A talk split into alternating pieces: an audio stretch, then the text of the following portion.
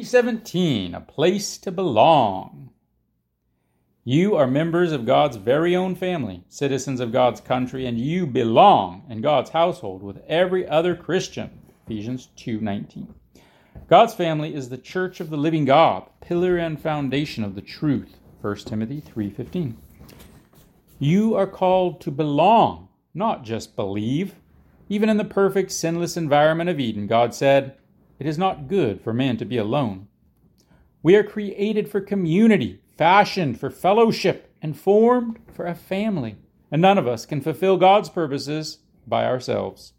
The Bible knows nothing of solitary saints or spiritual hermits isolated from other believers and deprived of fellowship. The Bible says we are put together, joined together, built together, members together, heirs together, fitted together, and held together, and will be caught up together.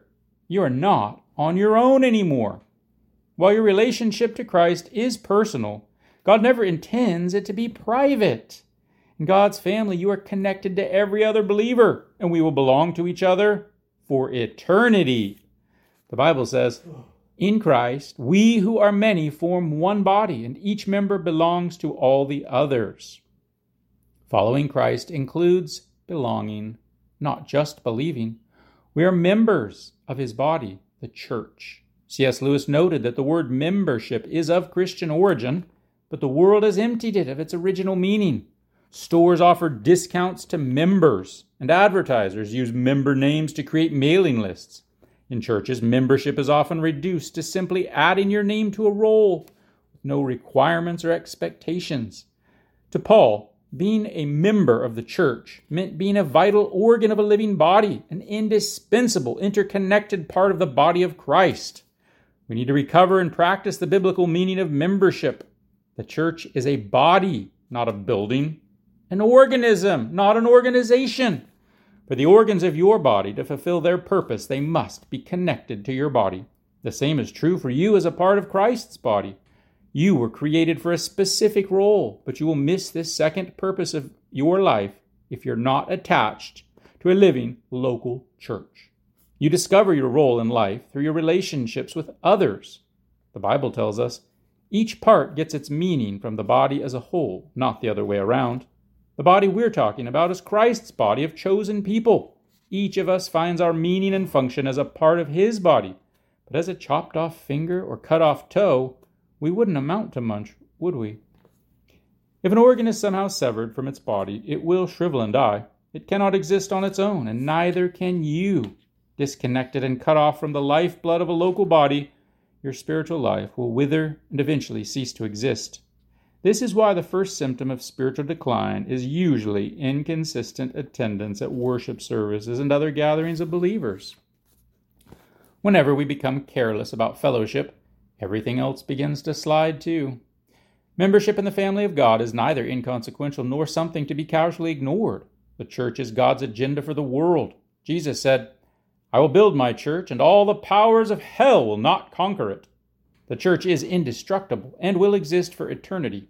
It will outlive this universe, and so will your role in it. The person who says, I don't need the church, is either arrogant or ignorant. The church is so significant that Jesus died on the cross for it. Christ loved the church and gave his life for it. The Bible calls the church the bride of Christ and the body of Christ. I can't imagine saying to Jesus, I love you, but I dislike your wife. Or, I accept you, but I reject your body. But we do this whenever we dismiss or demean or complain about the church. Instead, God commands us to love the church as much as Jesus does. The Bible says, Love your spiritual family. Sadly, many Christians use the church but don't love it. Your local fellowship. Except for a few important instances referring to all believers throughout history, almost every time the word church is used in the Bible, it refers to a local, visible congregation. The New Testament assumes membership in a local congregation. The only Christians not members of a local fellowship were those under church discipline who had been removed from the fellowship because of gross public sin. The Bible says a Christian without a church home is like an organ without a body, a sheep without a flock, or a child without a family. It is an unnatural state. The Bible says, You belong in God's household with every other Christian. Today's culture of independent individualism has created many spiritual orphans, bunny believers who hop around from one church to another without any identity, accountability, or commitment. Many believe one can be a good Christian without joining or even attending a local church. But God would strongly disagree. The Bible offers many compelling reasons for being committed and active in a local fellowship. Why you need a church family. A church family identifies you as a genuine believer. I can't claim to be following Christ if I'm not committed to any specific group of disciples. Jesus said, Your love for one another will prove to the world that you are my disciples. When we come together in love as a church family from different backgrounds, race, and social status, it is a powerful witness to the world. You are not the body of Christ on your own. You need others to express that. Together, not separated, we are His body. A church family moves you out of self centered isolation. The local church is the classroom for learning how to get along in God's family. It is a lab for practicing unselfish, sympathetic love. As a participating member, you learn to care about others and share the experiences of others. If one part of the body suffers, all the other parts suffer with it. Or, if one part of our body is honored, all the other parts share its honor. Only in regular contact with ordinary, imperfect believers can we learn real fellowship and experience the New Testament truth of being connected and dependent on each other. Biblical fellowship is being as committed to each other as we are to Jesus Christ. God expects us to give our lives for each other. Many Christians who know John 3:16 are unaware of 1 John 3:16. Jesus Christ laid down his life for us, and we ought to lay down our lives for our brothers. This is the kind of sacrificial love God expects you to show other believers a willingness to love them in the same way Jesus loves you. A church family helps you develop spiritual muscle. You will never grow to maturity just by attending worship services and being a passive spectator. Only participation in the full life of a local church builds spiritual muscle. The Bible says, as each part does its own special work, it helps the other parts grow so that the whole body is healthy and growing and full of love. Over 50 times in the New Testament, the phrase one another or each other is used. We are commanded to love each other, pray for each other, encourage each other, admonish each other, greet each other, serve each other, teach each other, accept each other, honor each other, bear each other's burdens, forgive each other, submit to each other, be devoted to each other, and many other mutual tasks. This is biblical membership. These are your family responsibilities that God expects you to fulfill through a local fellowship. Who are you doing these with? It may seem easier to be holy when no one else is around to frustrate your preferences, but that is a false, untested holiness. Isolation breeds deceitfulness. It is easy to fool ourselves into thinking we are mature if there is no one to challenge us. Real maturity shows up in relationships. We need more than the Bible in order to grow. We need each other. We grow faster and stronger by learning from each other and being accountable to each other. When others share what God is teaching them, I learn and grow too. The body of Christ needs you. God has a unique role for you to play in His family. This is called your ministry. And God has gifted you for this assignment. A spiritual gift is given to each of us as a means of helping the entire church. Your local fellowship is the place God designed for you to discover, develop, and use your gifts. You may also have a wider ministry, but that is in addition to your service in a local body. Jesus has not promised to build your ministry, he has promised to build his church. You will share in Christ's mission in the world. When Jesus walked the earth, God worked through the physical body of Christ. Today, he uses his spiritual body. The church is God's instrument on earth. We are not just to model God's love by loving each other, we're to carry it together to the rest of the world. This is an incredible privilege we have been given together. As members of Christ's body, we are his hands, his feet, his eyes, and his heart. He works through us in the world. We each have a contribution to make. Paul tells us he creates each of us by Christ Jesus to join him in the work he does. The good work he has gotten ready for us to do, work we had better be doing. A church family will help keep you from backsliding. None of us are immune to temptation. Given the right situation, you and I are capable of any sin. God knows this, so He has assigned us as individuals the responsibility of keeping each other on track. The Bible says, Encourage one another daily, so that none of you may be hardened by sin's deceitfulness. Mind your own business is not a Christian phrase. We are called and commanded to be involved in each other's lives. If you know someone who is wavering spiritually right now, it is your responsibility to go after them and bring them back into the fellowship.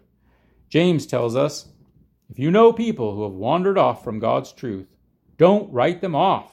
Go after them, get them back.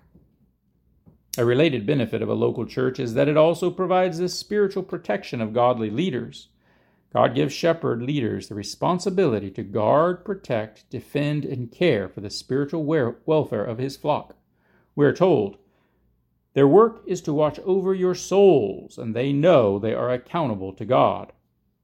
Satan loves detached believers, unplugged from the life of the body, isolated from God's family, and unaccountable to spiritual leaders because he knows they are defenseless and powerless against his tactics. It's all in the church. In my book, The Purpose Driven Church, I explain how being part of a healthy church is essential to living a healthy life. I hope you'll read that book too, because it will help you understand how God designed his church specifically to help you fulfill the five purposes he has for your life. He created the church to meet your five deepest needs a purpose to live for, people to live with, principles to live by, a profession to live out, and power to live on. There is no other place on earth where you can find all five of these benefits in one place. God's purpose for His church are identical to His five purposes for you. Worship helps you focus on God. Fellowship helps you face life's problems. Discipleship helps fortify your faith. Ministry helps find your talents. Evangelism helps fulfill your mission. There is nothing else on earth like the church. Your choice. Whenever a child is born, he or she automatically becomes a part of the universal family of human beings. But that child also needs to become a member of a specific family to receive nurture and care and grow up healthy and strong. The same is true spiritually. When you were born again, you automatically became a part of God's universal family but you also need to become a member of a local expression of God's family. The difference between being a church attender and a church member is commitment. Attenders are spectators from the sidelines. Members get involved in the ministry. Attenders are consumers. Members are contributors. Attenders want the benefits of a church without sharing the responsibility.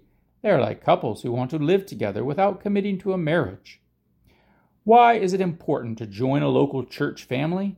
Because it proves you are committed to your spiritual brothers and sisters in reality, not just in theory. God wants you to love real people, not ideal people. You can spend a lifetime searching for the perfect church, but you will never find it. You are called to love imperfect sinners, just as God does. In Acts, the Christians in Jerusalem were very specific in their commitment to each other. They were devoted to fellowship. The Bible says, they committed themselves to the teachings of the apostles, the life together, the common meal, and the prayers. God expects you to commit to the same things today. The Christian life is more than just commitment to Christ, it includes a commitment to other Christians. Christians in Macedonia understood this. Paul said, First, they gave themselves to the Lord, and then, by God's will, they gave themselves to us as well. Joining the membership of a local church is the natural next step once you have become a child of God. You become a Christian by committing yourself to Christ, but you become a church member by committing yourself to a specific group of believers. The first decision brings salvation, the second brings fellowship. Day 17, thinking about my purpose. Point to ponder. I'm called to belong, not just believe. Verse to remember in Christ, we who are many form one body, and each member belongs to all the others. Romans 12:5. Question to consider. Does my level of involvement in my local church demonstrate that I love and am committed to God's family?